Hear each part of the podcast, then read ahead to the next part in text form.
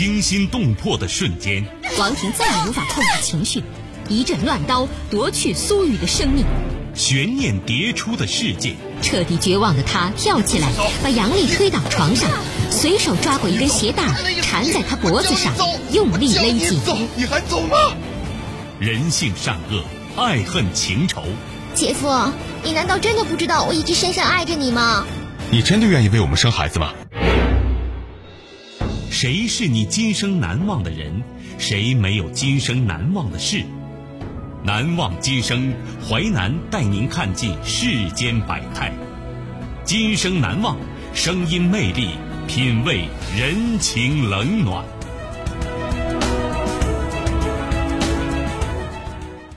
欢迎你收听《今生难忘》，我是淮南。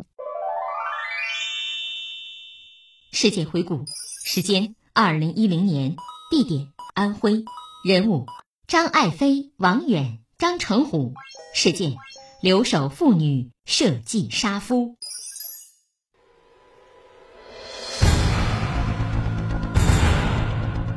留守妇女张爱飞因丈夫王远长期打工在外而耐不住寂寞，投入本村离婚男张成虎的怀抱。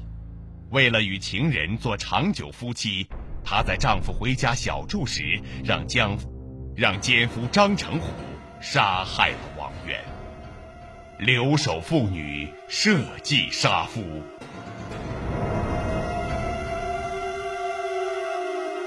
寂寞难耐，情系邻居。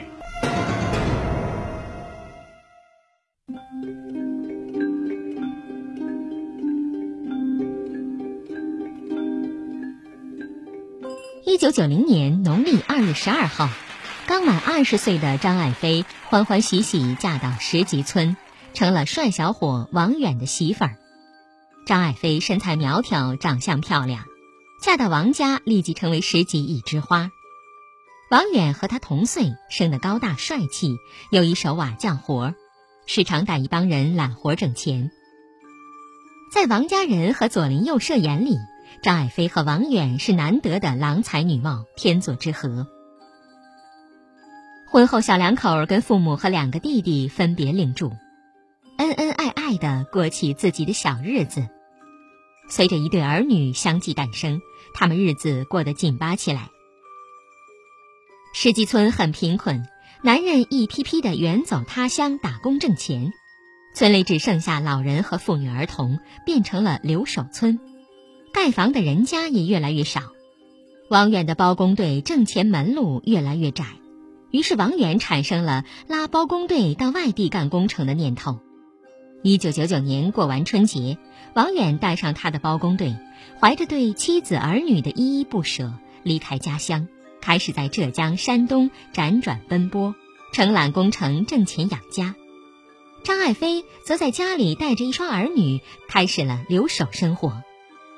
丈夫突然远走他乡，使张爱飞一下子失落起来。白天两个孩子一去上学，她就觉得心里空荡荡的。夜里躺在床上，她回想夫妻的幸福生活，还是觉得没有男人的日子太难过。生活在寂寞中的女人，比关在牢笼里还受煎熬。王远挣钱养家是正事儿，可这种煎熬什么时候到头呢？自己还不到三十岁。大好年华，难道就在这无尽的寂寞中消耗掉吗？她实在不甘心呐、啊，就开始在村里搜寻可以代替丈夫的男人。很快有一个理想目标进入她视线，他叫张成虎，年龄与张爱飞相仿，身材和王远一般伟岸健壮，并且刚和老婆离婚，单身，正需要一个女人填补情爱生活的空白。张爱飞觉得这是天赐良机呀、啊，她怕被别的留守妇女抢了先，也怕张成虎耐不住寂寞，先找了别的留守妇女，于是赶在张成虎离婚最初登门套近乎，先是劝慰，让张成虎想得开。那个女人呐、啊，不懂得疼男人，长得也不咋样，离了也好，不值得惋惜。后来又变着法子向张成虎暗示，说什么？天下的女人有的是，像你这样的好男人，什么样的女人找不着啊？村里这么多女人守活寡，你这么个好男人，现在还不是香饽饽？守活寡的女人当然包括她自己，张成虎当然听得出来。张爱飞热辣辣的眼神，颤悠悠的声音，几近赤裸的表白，让张成虎心猿意马。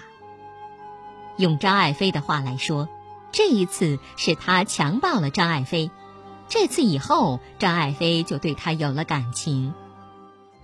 从此这对男女开始整天一起鬼混，刚开始还偷偷摸摸的，后来胆子越来越大，几乎半公开的吃住在一起了。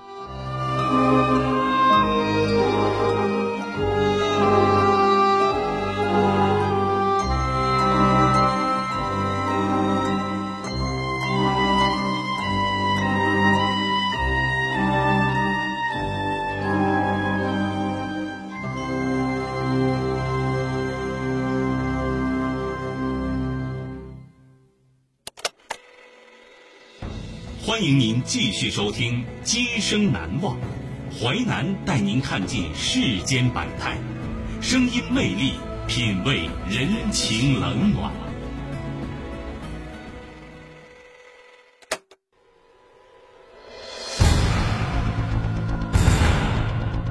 留守妇女张爱飞因丈夫王远长期打工在外而耐不住寂寞，投入本村离婚男张成虎的怀抱。为了与情人做长久夫妻，她在丈夫回家小住时，让江让奸夫张成虎杀害了王源。留守妇女设计杀夫。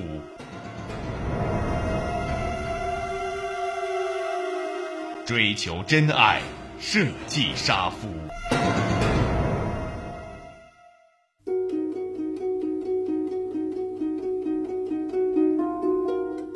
张爱飞和张成虎的奸情渐渐成了村里风言风语的话题。王远父母和两个弟弟虽然对此心知肚明，但未掌握确凿证据，不好兴师问罪。张爱飞有了张成虎，从此再也不寂寞，也不再想念丈夫。除了丈夫的钱，她对丈夫一切都觉得无所谓。王远逢年过节要回家和妻子儿女团聚，夏秋农忙季节也会回家小住几天，帮妻子收割耕种。王远是个实心眼的男人，对妻子这一变化本应察觉，却没有发现。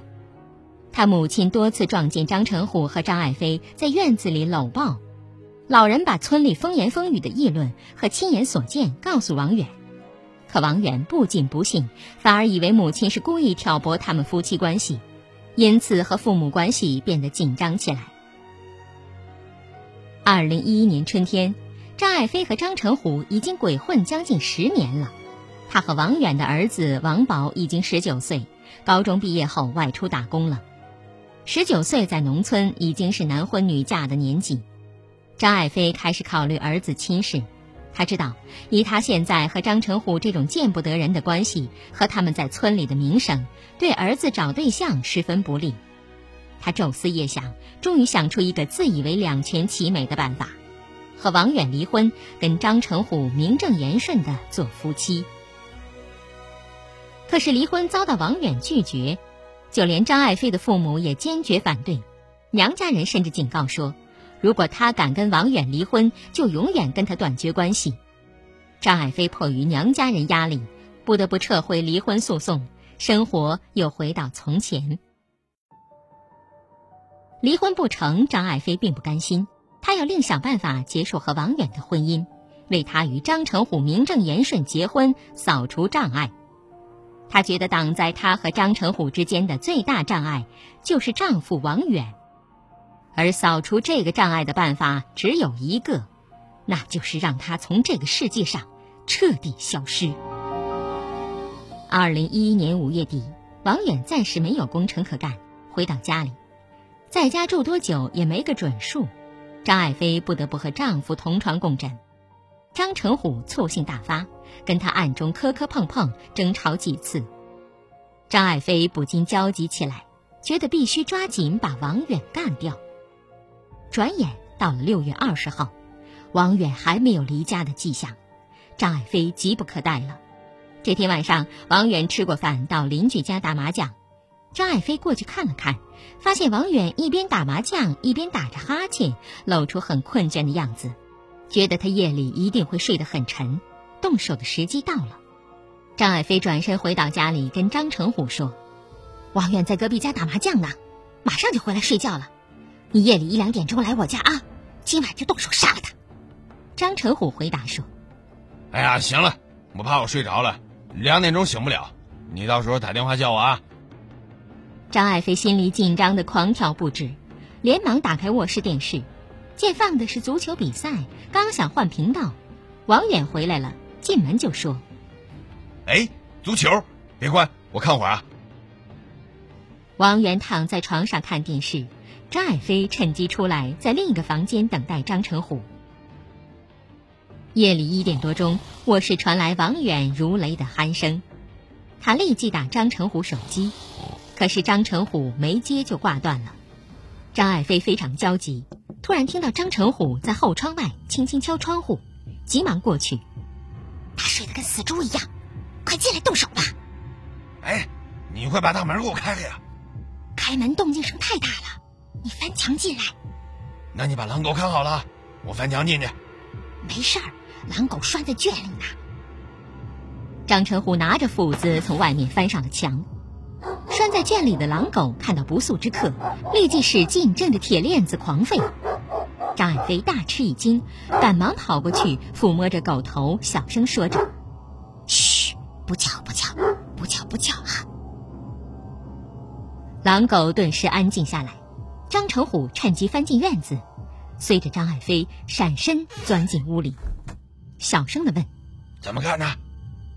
张爱飞从楼梯间拿出一根半米长五六厘米粗的不锈钢管，交给他说，用这个砸，别用斧头砍，用斧头砍淌血太多了，麻烦。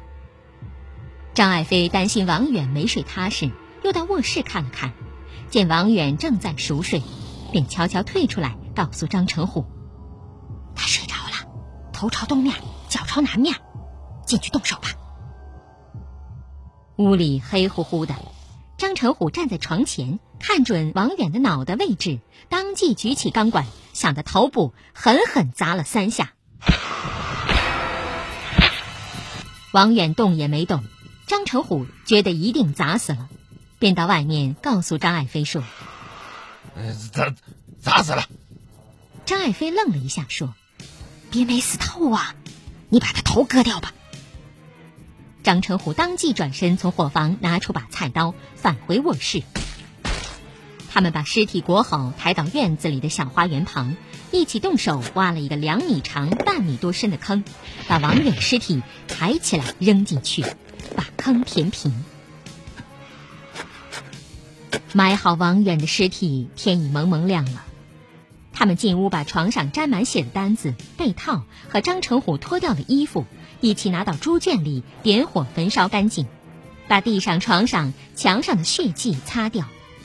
张成虎看看外面，太阳已经出来了，他便急忙穿上张爱飞儿子王宝的衣服，慌慌张张地离开了。张成虎逃回家，匆匆吃了早饭，心里越想越不踏实，又回到张爱飞家，想再检查一下现场是不是有什么痕迹。张成虎一进门，张爱飞就迎上来说，家里该清理的都清理好了，你去拉点水泥，再把埋人的地方地坪做好，就什么事儿没有了。早上八点多钟，张成虎用平板车在自家推了半车黄沙一袋水泥，回到张爱飞家。张爱飞把他锁在院子里，自己装作没事儿的样子，到隔壁邻居家打麻将去了。王远一个辛辛苦苦挣钱，为老婆孩子谋幸福的好男人，就这样惨死在自己为之信任、为之痴情的妻子和他的奸夫手下。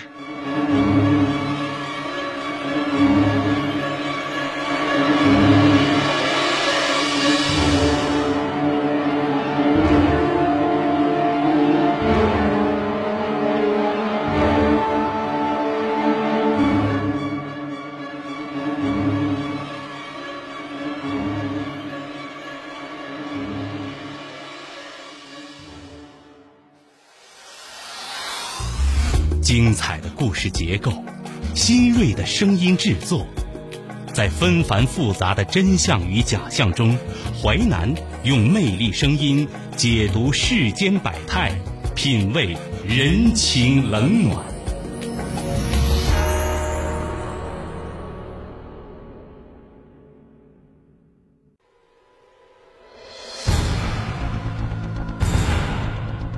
留守妇女张爱妃因丈夫王远长期打工在外而耐不住寂寞，投入本村离婚男张成虎的怀抱。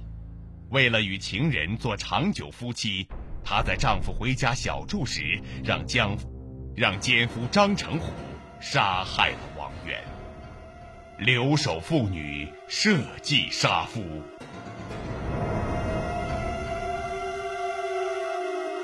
夫妻梦终成泡影。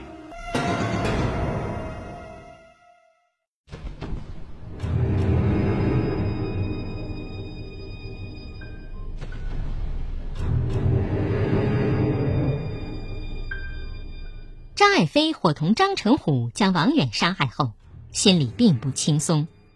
单独待在家里的时候，她会不由自主想起那天晚上的血腥场面。想起王远那颗血淋淋、瞪着两只大眼睛、咬牙切齿的脑袋，禁不住心惊胆战。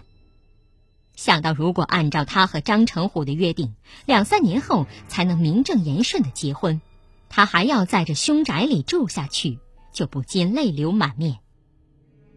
儿子常年在外地打工，女儿在外地上学，他晚上一个人在家，更是觉得到处都是王远的影子。躺在床上多次被噩梦惊醒，不得不整夜开着灯。两三年这么长的日子怎么过？想起这些，他就不禁潸然泪下。他不敢再睡卧室那张床，一睡那张床就被噩梦惊醒，无法入睡。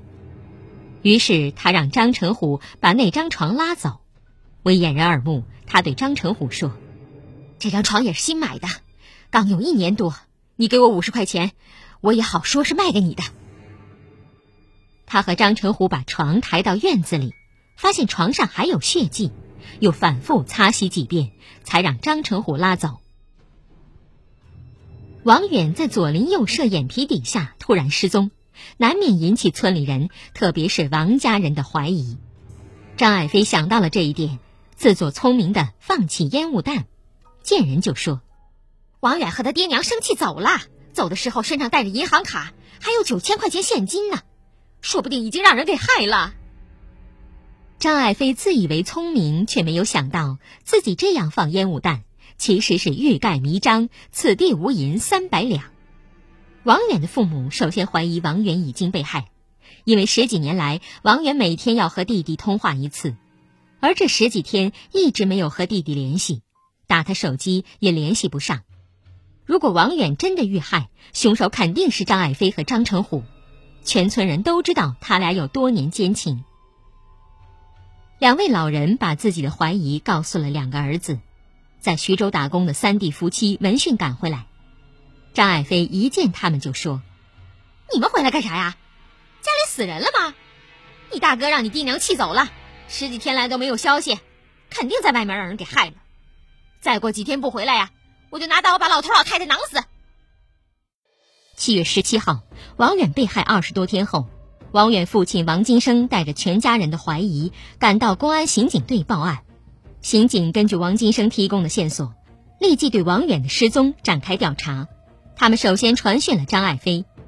张爱妃面对刑警的询问异常镇静，一口咬定王远是和父母吵架负气出走的，不仅否定自己跟张成虎的奸情，而且对换掉新买不久的双人床、墙面上抹大白的涂料和院子里新做的一块水泥地坪都有似乎合理的说法。刑警询问半天没有证据，只好放他回去。按照张爱妃的脾气，如果冤枉被公公怀疑和举报，在接受调查回家后必定会闹个天翻地覆。可他从刑警队回来却很平静，这让二弟觉得全家的怀疑有道理。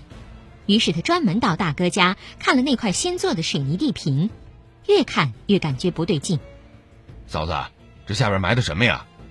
张爱芬说：“什么也没买呀。”那这地坪是谁帮你做的呀？张爱飞一紧张，差一点说出了你大哥。意识到这块地坪是王远失踪之后做的，连忙改口，胡乱说了三个邻居的名字。二弟当即打电话把他说的人叫过来，三个人都不知道张爱飞做地坪的事。二弟心里有了数，抓起铁镐就要刨地坪。张爱飞见势不妙，冲过去就夺铁镐，被三位邻居又拉又劝的分开了。别吵了，别吵了。八月二十四号下午三点钟，王金生和两个儿子儿媳带着铁镐铁锹去了张爱飞家。王金生一进门就用铁镐刨地坪，张爱飞大惊失色。王金生老人挖了十分钟，发现下面露出塑料袋和床单，连忙放下工具，用手拽塑料袋，一拽拽出王远的一只脚。当即冲房门大哭一声：“你大哥找到了！”两个儿子听到父亲的哭喊，连忙跑出来，一起把尸体扒了出来。张爱飞看到这种情况，呆呆地站在一旁，自言自语：“人人死了，人死了。”十几分钟后，公安刑警接到报警赶来，查看一下现场，把张爱飞和张成虎控制住。从此，王远失踪之谜真相大白。在铁的证据面前，张成虎未加任何顽抗，便交代了他和张爱飞合谋杀害王远的经过。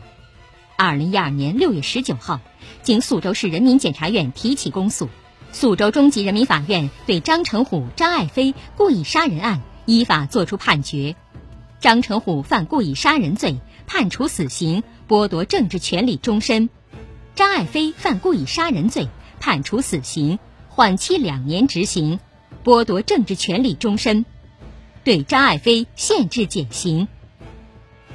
二零一三年七月二号，经最高人民法院核准，张成虎被执行死刑。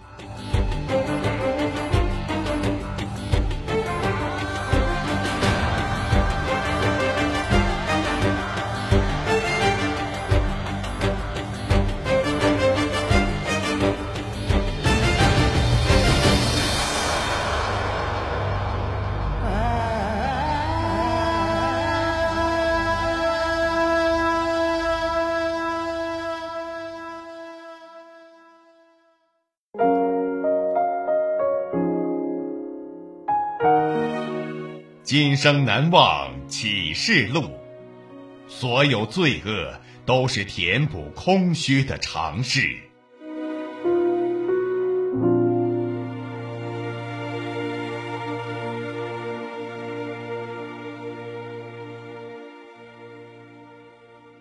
感谢你收听《今生难忘》，本节目编辑主持淮南，下期你将听到。